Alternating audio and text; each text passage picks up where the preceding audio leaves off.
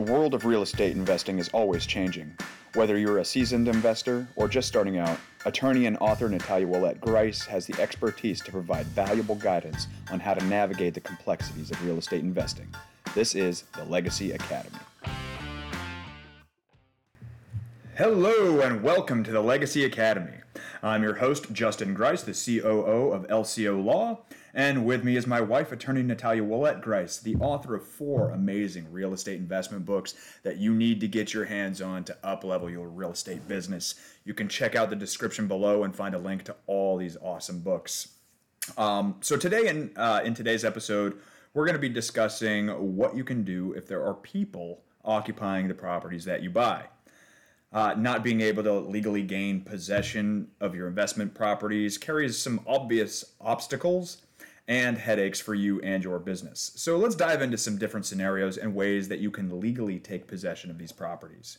Natalia, hello. um, what are some common possession issues that real estate investors may encounter when purchasing a property? So, you know, things that you can discover are obviously like squatters in the property, right? People that broke in in between the, the deal closing. Um, you might be dealing with former owners who don't want to leave. Yeah. uh, there might be tenants that you weren't aware of, and uh, sometimes even surprise spouses of the people that sold you the property. yeah, we've dealt with that too. we have.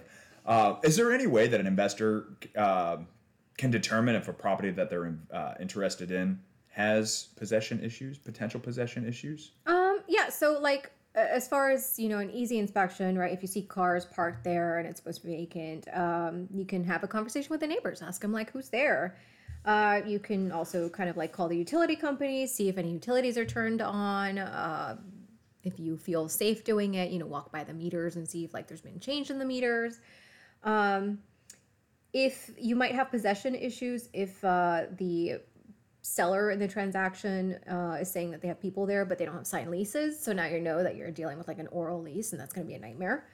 um, or if you go knock on the door to introduce yourself and say like, "Hey, you know, like I'm here to inspect," and like they refuse to talk, they refuse to open the door, you're you're definitely dealing with somebody that's going to be difficult.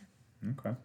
All right. So, what steps should an investor take when they discover that a property they purchased is occupied by somebody else? So this is going to sound like absurd, but it really is the basic starting point.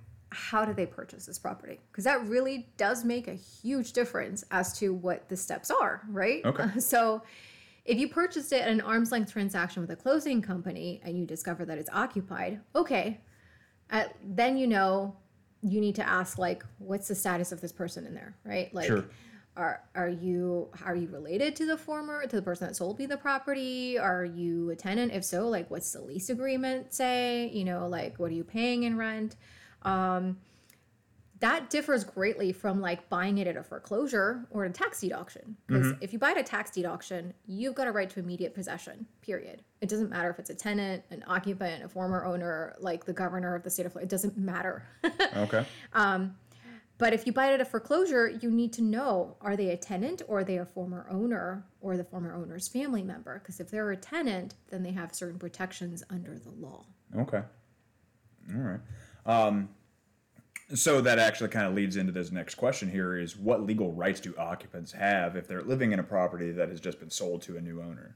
So, again, the magic words, it depends, right? Um, if you acquire the property a regular purchase transaction, right? If they have a lease agreement, then that lease is going to say what legal rights the occupants have, right? Okay. And remember, oral leases are also enforceable. So if they say, I've got a month to month lease here, I've been paying $800 a month, right? Um, and it's just an oral agreement, okay, you've got to timely terminate that unless you want to make only $800 a month in that piece of real estate. right. And, and that's something that we've actually run into. Um, you know, they said, oh, yeah, I have a, a month to month and it's way below market value. Yeah. Yeah. So, you know, that's if you are at a regular purchase transaction. If you acquire at a tax deed, remember, occupants have no legal rights. You can uh, file a lawsuit to remove them right then and there. Mm-hmm. Okay. Uh, and and this is done through like a faster procedure where it's kind of like an eviction where they only get five days to respond. It's it's supposed to be very very quick. Then if you acquire the property through foreclosure, again you have to run through that game of is this a tenant or is this an occupant, right? Sure. And if it's a tenant, are they a bona fide tenant, right? Did they become a tenant through an arm's length transaction? Are they actually paying rent? And is it not substantially less than market rent? And are they not related to the people that were the prior owners? Mm-hmm. So those are like the things that you have to go through. If they are a valid bona fide tenant, then you have to post a specific notice that complies with Florida law. Sure. So when you say not a relative of the previous owner, it, where does that end? Like, I'm his third cousin, twice removed. Good question. So the statute does say like, you know, essentially immediate family Immediate members, right? Like parent, child, sister, that kind of thing. Okay. Yeah. Okay, great. So, are there any specific laws or regulations that investors should be aware of when dealing with these possession issues? Yes, right. So if you acquire a, you know, like a condominium or a house and they tell you that they're a tenant, you're going to be dealing with chapter 83 of the Florida statutes. That is the one the code that deals with regular landlord tenancy issues. Okay. um, which is the same one that's got the reference to even tenants at foreclosure. If there's a tenant at foreclosure and it was a mortgage foreclosure that was like a federally backed mortgage, then you're also dealing with the federal law, the Federal Tenants at Foreclosure Act. Okay. Oh. And if they are a tenant, but this is a mobile home community, then you're actually dealing with Chapter 723 of the Florida statutes, which is a little bit different. Oh my goodness. so what she's saying, folks, is hire an attorney if you have possession issues. Um, so can investors negotiate directly with the occupants so that they voluntarily vacate the property? Yeah, one hundred percent. I mean, the concept of cash for keys have been has been a long-standing practice between real estate investors. Can you explain a little bit about what cash for keys might be? Yes. So I'll start off with what you need to do anyway, even if you offer cash for keys. Okay. Okay. So if the if the person in there is a tenant, you still need to give the notices of termination pursuant to you know if it's a lease agreement or if you acquired at foreclosure, that tenants at foreclosure statute notice requirement. You still need to do that immediately as soon as you get No your matter what. right? You yeah. Okay. Then you can start saying, okay, all right, you know, like if you leave by X date, right, and take all your stuff with you and leave it in a good condition, then I'll give you X amount of money, right? But you mm. don't want to make it so that it's a stupid amount of money. Generally, if you can offer less than what the litigation would cost, then offer that. Yeah, okay. Right? That makes sense. Uh, but if they say no, I want like six grand, I want five grand, you, you, the litigation's going to be cheaper than that. sure. So, um, cash for keys is to be used wisely, but you can absolutely do it. Just make sure that notices are in place so that you can always fall back on the litigation basis to get them out, having those timely notices. Okay. All right. So now, how can investors ensure that they're conducting proper due diligence? I mean, that's something that we talk about all the time. Do your due diligence. Do your due diligence. And you're not always going to be able to identify if the place is occupied or not prior to bidding or prior to purchasing. What are some ways that they can identify potential possession issues before purchasing the property? So, if you're in a regular, you know, I'm buying this transaction through a title company kind of thing, you, in your inspection, I mean, first of all, put that you have a right to inspect, right? Sure. Then you can go in the property and you can see if it's occupied, right? Because that's a right in there under contract terms. Now, is occupation a mandatory disclosure? Occupancy, yeah, I mean that's one of the things that's a material term, right? Or is somebody coming in here or not? And most of the standard contracts, the ones promulgated by the Florida Bar and the Florida Association of Realtors, require putting in like, is it gonna be occupied or is it gonna come with like nobody there? Is Sure. it gonna come with like a tenant, right? Okay. So if it's if they've put in the contract that there is an occupant, right, ask for those leases as part of the inspection period. You need to ask for those leases. You need to see what you're getting yourself into because if you're buying it and there's an occupant disclosed, you are buying it subject to Yeah. that person's occupancy rights. Ta-da! Now you're a landlord. Exactly. Exactly. if you're buying it though at a foreclosure, right, you can look at the pleadings in the docket. You can see like has there a tenant been served in this case? Is the final judgment being sent out to somebody named tenant, right? Yeah, or, un- occupant. unknown Right, occupant. Yeah, exactly. we see that all the time.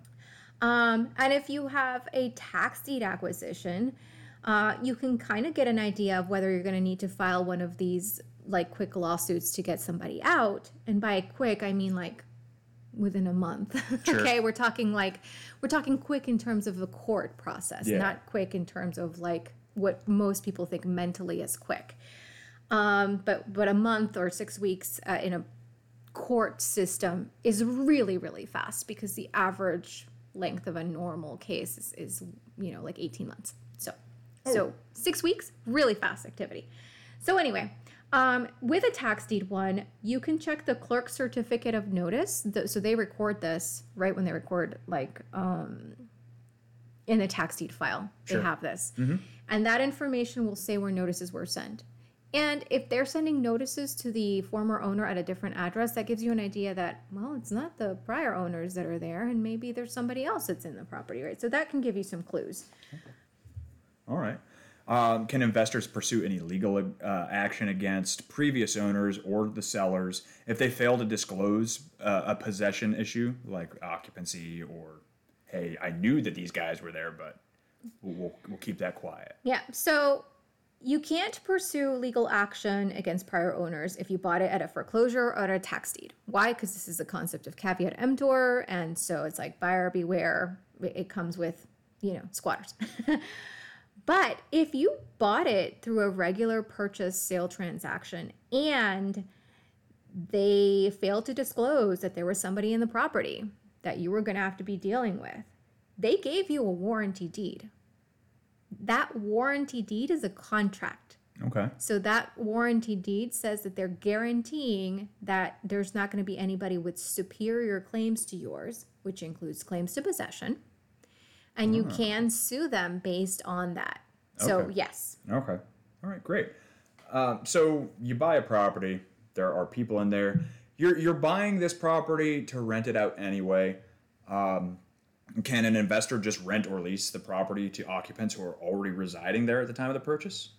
So investors have to if there's a valid like lease, Sure. right? So number one, you you have to if you bought it at a regular arm's length transaction and you knew there was a lease agreement, you're stuck with that lease until renewal comes. And if you heard me talk about leases, if there's an automatic renewal provision, shame on you for accepting that. Yeah. That was yeah, part that's of due something they diligence. should check out, right? because you might be stuck with this person for years, Mm-hmm. right? But if you bought it at like a tax deed sale or a foreclosure auction, you know, you're not vetting them. These people were, you know, are very high risk, yeah. right? Yeah. Um, and so I would say I don't recommend that you rent out to the people that were there when you acquired it via foreclosure or to the people that were there when you acquired it via a tax deed sale because there's a reason Yeah. Yeah. Yeah. that that you know it's ended up in foreclosure or ended up in tax deed auction and it's just not a good practice right you want to be able to if you're putting somewhere in your somebody in your rental properties you vetted them right Yeah. you want it to be some, like they went through your entire process you did your due diligence you've checked their income all of that um, so i don't recommend just letting people be there especially if they're like oh and i fixed the roof thing here and i blah no that's just asking for subsequent litigation where they're going to try to take title from you Yeah. All right. Now we've we've touched on this a little bit, um, and you gave us that great lawyer answer. It depends. um, but are there any specific forms or notices that investors should use when addressing possession ic- uh, issues with occupants? I know that you said notice of termination of tenancy, but it depends on how they acquired the property. Can you dive a little deeper into that and explain in specific situations where notice is required? Right so like if you if you bought it at a tax deed auction you don't need to give any notices. So we'll start there right? No Okay. notice is required for a tax deed auction. Um, if you bought it at a foreclosure and they say they're tenants right? Um, your job is to ask okay how much are you paying in rent? Let me see your lease right?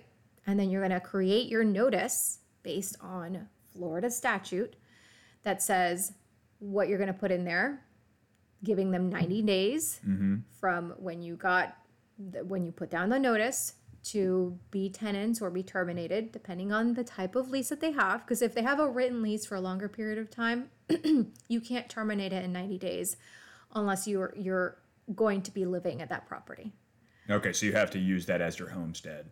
so yeah, so It- that acquisition would have to be for your primary residence if they have a written lease and it's longer than 90 days under the written lease. Doesn't mean you can't terminate it earlier if they don't pay. If they don't pay, you can petition the court to terminate that earlier. But you need to have it in the notice specifically, right? 90 days is only 90 days if they have an oral month to month lease or if they have a um, lease that expires in less than 90 days that's written. Okay, so you're telling me that if there's a written lease in place, they have to pay you the amount that's on the lease. Mm-hmm. Absolutely. Yes. You become their landlord, they have to submit the money to Yep. you. And if they don't, You can ask for possession before that with a court. and so would that be like through an eviction process or No. If it's if you acquired it via foreclosure, it's done in the same foreclosure case. Okay. You don't file a separate eviction. Okay. This is one big common misconception that I see. Um, if though you acquire it through a regular arm's length transaction with a title company and all of that, right? Then um if they breach just like you become their regular landlord. Yeah. So if they breach, it's based on whatever your lease terms are. Could be like they breached that they weren't supposed to have a pet, and so you have to give a, a notice for that, which could be a seven day notice. Um, it could be that they stopped paying rent, and that could be a three day notice or more, depending on what the lease says. Mm-hmm.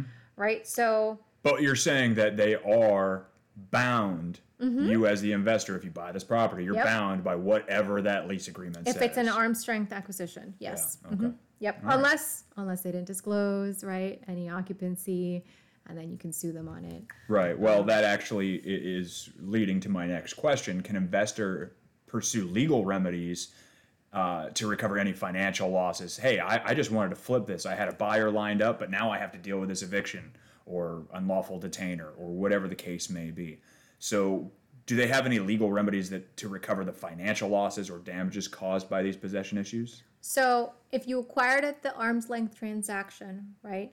Closing through a title company and there's possession issues based on they didn't tell you that there was a tenant, then yes, you can sue them for damages based on the warranties that they make under the deed. Okay. Okay. But if you um, acquire it through non traditional means, right, through these auction processes, you can't really recover damages or losses against the former owners. You can try to sue the occupants for any try to uh, any damages that they caused, but in practice, it's like flushing money down a toilet Yeah, because those people, they're not gonna be able to right? People that don't pay rent, people that like live in in conditions of squalor and are damaging your property are not going to have the financial means to pay you if you win. So if you win Yeah. the case, great, you might win the case. You have a judgment. Beautiful. What's that going to do? You have a nice piece of paper. Collections are going to be very, very difficult. Right. Right. um, are there any specific considerations or strategies that you know for investors who purchase properties that have these long-term tenants or lease agreements in place? Well, I would say uh, don't close on a transaction without really taking a good, long, hard look at those long term leases, talking with the tenants, right? So, checking when when uh, if there's any renewal periods, seeing if there's any provisions in there for like raise uh, a raise of rent going up. right. Um, so if uh, if you're okay at this arm's length transaction, you wanted this as a rental property anyway. Are the sellers who have been renting this property out before you are they required to disclose not only the lease itself but like a history of payment and all that information Yes, you so are you can kind of yeah. determine what Yeah. kind of tenant you have Yeah, you can request like the pro forma statements, uh, or, or you know sometimes it's called like a prospectus of rent, uh, where it's like the history of payment. You need that, right? You need that to say like this person's been delinquent for six months, or this person gave me X amount as a security deposit, because it's a seller's obligation to forward you all that stuff, right? To forward you rents collected through, you know, for like if you're closing on the fifteenth and they got paid on the first, right? They need to give you the fifteenth through the thirtieth rents. right If they have a security deposit, they need to forward you that amount of money. okay so the the, the seller does have to give you They whatever the security Yes. deposit Yes, was okay exactly. excellent Yeah. And can that be baked into the purchase price? Like, so their deposit was three thousand. I'll just cut three thousand dollars off the sales price. No, no, because that security deposit does not belong to the seller. That belongs to the tenants. So it's like in escrow. Mm-hmm. Okay. Exactly. Yeah. That, that's good to know. Yes, which is why going back to the lease thing, right? It's often such a mistake for people to think like, "Oh, just use that, you know, for rent." It's like, "Wait a second. This is this is a completely kind of like separate monetary obligation, monetary sum for a very different thing, right? It's it's your money until and unless I need to use it to fix something. I can't touch that money unless the lease says I can touch it for X, Y, and Z reason, It's a cost retainer. right? Yeah. it is a cost retainer, yes, of sorts. Yeah. So, I, you know, considerations for investments uh, when you're purchasing properties with long-term tenants, you got to ask for all that info in advance, review it. Never sign an agreement where you're going to take it with tenants in place that doesn't allow you to have an inspection period. That would be absurd. And an inspection includes, their Includes- yep. Mm-hmm. documentation as far as this is when they paid, they've always paid on time. Here's our ledger. Yep, Check it out. that's right. All right, awesome. So, lastly, what are the three things that an investor must do to legally gain possession of their investment property? So, number one, go back and determine how you got title, because that tells you the process. Number two, determine the status of the occupant squatter, tenant, former spouse, seller, right? Right. And number three, you have to act timely. Uh, so, timely notices, timely uh, filing of cases. Don't let things lag. Yeah, okay? don't procrastinate Yeah, on those like, things. Because then um, you're saying that you're okay with it. Well, yeah, and like, so talking to the eviction process, right? One big reason why these DIY evictions get kicked out is because they're like, oh, yeah, I did a three day notice. But it's like, sir, you filed a case with a three day notice from four months ago. Mm-hmm. this is stale, right? Right. So that's what I mean by timely. Okay. Thank you so much for joining us. And if you like what you heard, hit the subscribe button on your favorite podcast application. And then tune in every Monday to get more tips on how to avoid investing's legal pitfalls and take your real estate business to the next level. You can also find us online at lcolawfl.com or find us on Facebook at facebook.com forward slash the Legacy Academy FL.